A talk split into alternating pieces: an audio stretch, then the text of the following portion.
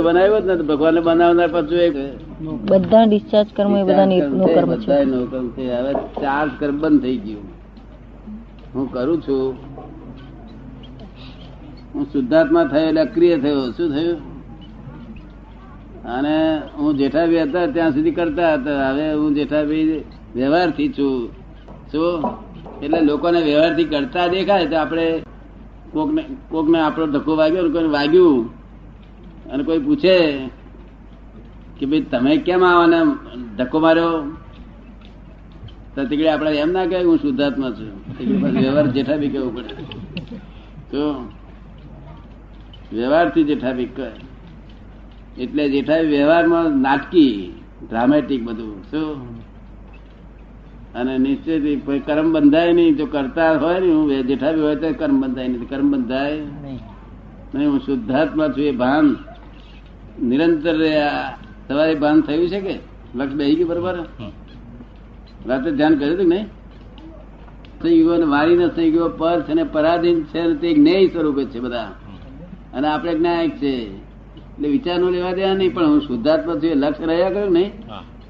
નિરંતર રહ્યું છે ને? એ લક્ષ અલગ નિરંજનનું છે. શું છે કે? અલગ ક્યારેય પણ લક્ષ બેહે નહીં. એનું આ લક્ષ બેઠું છે. કોઈ એવો ઉપાય નથી કે એનું લક્ષ બેસી જાય. હવે જ આત્મ ભાવના હાથમાં આવી તમારા.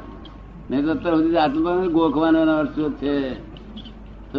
આ આત્મ હવે જેટલી ભાવી એટલું, અને તમારે એની મેરેજ ભાવના ભવાઈ જાય શું એની મેરેજ સહજ થયા કરે એની મેરેજ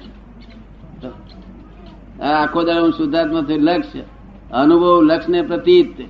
વૃત્તિ વહે નિજ ભાવમાં પરમાર્થે સંકિત અહીંથી શરૂઆત થઈ ગયું આ. કેવળ નિજ સ્વભાવનું અનુભવ લક્ષ્ય પ્રતીત. નિરંતર પ્રતિથી બેઠી હા નિરંતર પ્રતિથી સહાયક સંકેત છે આ. હું શુદ્ધાત્મા છું નિરંતર પ્રતિથી રહી આવે એક ક્ષણ પછી આગી પાછી થાય નહીં. તમે ઊંઘમાં જાગશો ને ત્યારે શુદ્ધાત્મા આવશે તો તમારે યાદ કરવું ના પડે યાદ કરવું પડે સ્મરણ કરવું પડે એ બધું પૂતગલ. સહેજાત્મ સ્વરૂપ પરમ ગુરુ સમરણ કરવું પડે, એ ભૂતગળ બધું. અને આ તો નિરંતર એની મેરેજ થયા કરે.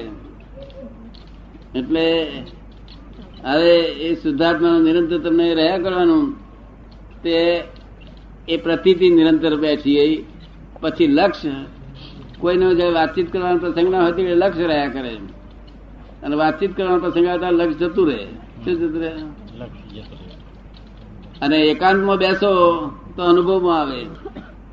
આત્માનો નિરંતર નો અનુભવ થયો આ. નિરંતર એક ક્ષણ વાર બાકી નહીં એવો અનુભવ આ. ક્રોધ માનમાં આવેલો થાય નહીં આવે. અને થાય તો જેઠાભાઈ ને થાય. તે જેઠાભાઈ થાય એ બધો ગુસ્સો કહેવાય, ક્રોધ ના કહેવાય. ક્રોધ ક્યારે કહેવાય? જેઠાભાઈ ના આત્મા બે તન્માયાકાર થઈને કરે. તારે ક્રોધ કહેવાય. શું થાય?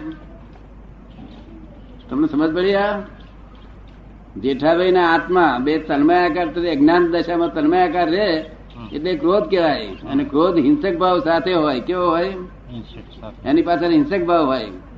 અને આ તો જેઠાવી જુદા અને શુદ્ધાત્મા જુદા. તમે શુદ્ધાત્મા થયા એટલે હિંસક ભાવ તમારો ના હોય અંદર. સમજો ને? એટલે આ ક્રોધ માનમાં ગયું બધું બારે હોળે પ્રકારના. આ સમજ બહુ ઝીણવટ વસ્તુ છે આ. અને એક્ઝેક્ટ તેમ જ છે. પછી ગુસ્સો થાય ને તે આપણે જોઈ રહ્યું કે ભાઈ જેઠાભાઈ હારું કે કરો છો આવું કહે તો પણ ખરે મારી ભરેલો છે, મારે પૂરણ કરેલો છે, ગલન થયા વગર રહેવાનો નહીં ને. પૂતગલ. જે ગયા તાર પૂરણ કર્યો, એ હવે ગલન થાય, તો જોયા કરવાનું આપણે. શું કરવાનું? અને કોઈને નુકસાનકારક હોય, અતિક્રમણ થતું હોય, ગુસ્સો કોઈને દુઃખદાયી થઈ પડે એવો હોય તો આપણે કેવું જેઠાભાઈ અતિક્રમણ કેમ કર્યું? પ્રતિક્રમણ કરો કઈ એમનું. શું તે પ્રતિક્રમણ પેલા લખેલું ચોપડીમાં પેલી ચરણ વિધિમાં પ્રતિક્રમણ કરવાનું. સમજ ને? આ પાંચ આજ્ઞામાં રહે છે. એકાવન ટકા આજ્ઞામાં રહે છે તો એક એક અવતાર જ થાય એવું છે. બે અવતાર ના થાય. એક અવતાર જ્ઞાન સહાયક સંકેતનું જ્ઞાન છે વધારે વધારે ત્રણથી ચારથી અવતાર કોઈ વધારે કરે નહીં. કાયક ચમકી કર્મ જ બંધાય નહીં. ચિંતા થાય નહીં? બિલકુલ ચિંતા થાય. એ જાણ સમજણથી તમને સમજાય તો પછી મારી પાસે ફોન કરો તમને તો કહી દઉં કે ચિંતા ના કહેવાય. સફોકેશન થાય શું થાય? ચિંતા હોય તો જ્ઞાન ના હોય. અને જ્ઞાન હોય તો ચિંતા ના હોય. બીજું થોડુંક પુણ્ય સામે નું સામાયિક કર્યું એકાદ? બધા જોતા જોતા ચાલ્યા? કેમ ટાઈમ નતો મળ્યો? શું કે? વેદ જ્ઞાન સહિત વિજ્ઞાન આત્મા અને અનાત્મા બે છૂટા પડી ગયા બે જુદા જ થઈ ગયા છે અંદર. તદ્દન જુદા. તારે બોલે નહીં તો બોલે નહીં આત્મા હું શુદ્ધાત્મા છું એવું મેં અંદર. બીજો કશો વિશેષ અનુભવ કશો થયો નથી? કરવાનું કે છે? કરવાનું છે કે છે? એ ભ્રાંતિ કહેવાય. શું કહેવાય? ભ્રાંતિ. ને આ કરવાનું કશું એને મેરે થયા કરે સહજ થયા કરે. શું? એક કરવાનું અને એક સહજ. કરવાનું છે તો સુધી ભ્રાંતિ. આપ સમજમાં આવ્યું ને? અને સહજ એને મેરેજ થયા કરે. આપણે કશું કરવું ના મેરેજ થયા કરે? એટલે આપણે એટલે આપણે હવે સુધાર્થમાં થયા અને પેલું તો જેઠાબીર ભાવે કરવાનું હતું. કેવું હતું? તો સમજ ને? એટલે ભ્રાંતિ સ્વરૂપ હતું પુણ્ય બંધાય અને ધીમે ધીમે મોક્ષ બની વયા કરે. તો સમજ ને? પણ પુણ્ય બંધાય ધીમે ધીમે મોક્ષ બની વયા કરે. પણ જ્યારે શુદ્ધાત્મ ભાવે પુરુષાર્થ ઉત્પન્ન થાય પુરુષાર્થ પેલો ના કહેવાય. પેલું પ્રકૃતિ જો કરે તો થાય નહીં તો થાય નહીં. એટલે પછી શું કે કે જોવાનું છું બધું પણ થતું નથી કે છે. શું કે બરાબર. એટલે પ્રકૃતિ જો એને એડજસ્ટ થાય તો કામ થાય નહીં તો બોલાય નહીં કશું થાય નહીં. કશું વળે નહીં. જો પુસ્તકો બધા બહુ લખ્યા પણ કશું વળે નહીં. આ તો પોતે આવો પ્રકૃતિ ને પુરુષ બે જુદા પડ્યા. હવે પુરુષ થયો પુરુષાર્થ ઉત્પન્ન થયો હવે. શું થયું? પુરુષાર્થ. એટલે જેઠા બી જુદા ને તમે જુદા. તમે પુરુષ ને પુરુષાર્થ સહિત સ્વ પરાક્રમ સહિત અને દિવ્ય ચક્ષુ સહિત. એ બધું અહંકારથી કરવાનું પણ થાય તારે ને? બહુ શાસ્ત્રમાં લખ્યું, બધા પુસ્તકમાં બહુ લખ્યું છે, પણ એમાં કશું વળે નહીં. અને આખું આર્ત જણા રૌદ્ર ધ્યાન જ થયા કરે. શું કરે? આ કર્યું કે છે? કશું વળતું નથી ને અનુભવ થતો નથી. તમે અનુભવ તો આત્માથી લપસી તો ના પડાય ને? જ્ઞાનીની વાણી છે, તે આરામથી લપસી તો ના પડાય. આર્તજન રૌદ્રજન તો થાય જ, આ કાળ જ એવો છે. અને આર્તજન રૌદ્રજનનું ફળ ભોગવવું જ પડશે કહ્યું. અને હવે તો આ જ્ઞાન મળ્યા પછી આર્ત ધ્યાન રૌદ્ર ધ્યાન કશું થાય નહીં. ધર્મ ધ્યાન ને શુક્લ ધ્યાન બે જ રે. બાર ધર્મ ધ્યાન વ્યવહારમાં.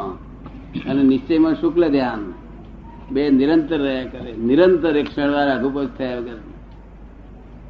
શુક્લ ધ્યાન નો પહેલો પાયો કેવું બીજો પાયો અમારો હોય, ત્રીજો પાયો માવી નો હોય. ત્રીજો પાયો માવી નો હોય. અને ચોથો પાયો મોક્ષ નો ત્રીજા પાયામાં કેવા જ્ઞાન થાય? બીજા પાયામાં સ્પષ્ટ અનુભવ હોય. અને આ સ્પષ્ટ અનુભવ હોય પહેલા પાયામાં. તો, પણ હું શુદ્ધાત્મા છું. એ લક્ષ્ય રહ્યા કરે ને એ, હું શુદ્ધાત્મા છું, એ ધ્યાન રહે.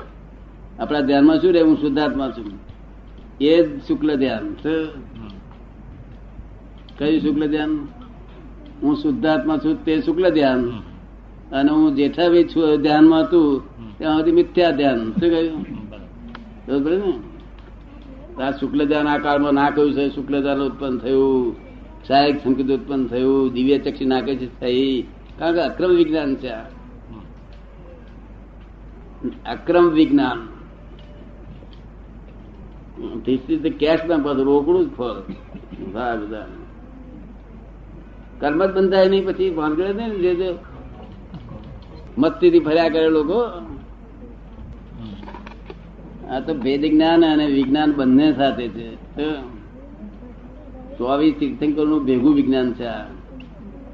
ત્યારે નહીં તો કલાકમાં તીર્થ માણસ આટલું બધું પરિણામ કે જરાય અંશે ના થાય કે કશું. તો સંપૂર્ણ પામી જાય છે. ને એક અવતારી થઈ ગયો નક્કી થઈ ગયો. પછી બહુ બહુ જરા લોભી હોય તો ત્રણ અવતાર કરે. કે છે હવે એક અવતાર સી રીતે બીજું બધું કામ કરવાની જઈએ કે છે. એવો લોભ તો હોય ને થોડો ઘણો. ના હોય?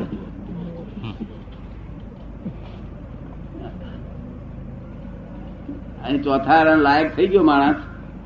એટલે જ્યાં ચોથો આરો ચાલતો હોય ત્યાં ક્ષેત્રનો સ્વભાવ એવો છે ત્યાં ખેંચી જાય. શું મેં કહ્યું તમને. ચોથો અહીં ચોથા આરાને લાયક માણસ થયો એટલે ક્ષેત્રનો સ્વભાવ એવો છે કે ચોથા આરાને લાયક જે ક્ષેત્ર હોય ત્યાં ખેંચે જાય. અને ચોથા આરાના ચો ચાલતો હોય ત્યાં પાંચમા આરણ લાયક માણસ હોય તો અહીં ખેંચે જાય. ને? એટલે આ કશું ઉપર આપણે જવું નહીં પડે મેરેજ ખેંચે જાય. સ્વભાવથી જ ખેંચાય છે. પછી તીર્થંકરની પાસે બેસીને એ કર્યા કરવાનું. પેલા અવતારોમાં. આ તો ખૂબ પાણી છોટવું જોઈએ. મળ્યા પછી અમે તમને કઈ છૂટીએ પછી વધારે તમે શું કરીએ? આવું મળ્યા પછી જો કદી આમાં તો કરીશું કે નહીં? તેને આપણે જાણ્યો અને પછી કે છે આ સોદો નુકસાનકારક થશે. તેને આપણે જાણ્યું. વળી પાસે કે આ સોદો નું નફાકારક થશે તેને જાણ્યો. સમજ પડી ને એ જેઠા બી એમનું કામ કર્યા જ કરશે. તમારે કઈ ઉપાધિ કરવા જરૂર વ્યવસ્થિત કરાવશે જેઠા પહેલા જે આપણે ભાઈ ડખો કરતા હતા ડખો કરવાનો બંધ થઈ ગયો. આ તે સર્વ સર્વ સમાધાન જ્ઞાન છે, એટલે કોઈ પણ સંજોગોમાં સમાધાન અવશ્ય થવું જ જોઈએ. કઈ પણ પદર ઉભું થાય નહીં. ગમે તેવા સંજોગમાં, ગમે તેવી કાળે પણ આ સમાધાન થવું જોઈએ, પણ અમારા આજ્ઞા પ્રમાણે વર્તે તો કામ થઈ જાય એવું છે. નહીં તો તમારા ભાઈ અક્ષર પેલા જ્ઞાન લઈ ગયા તો પણ પાંચ છોટા નહીં આવ્યા.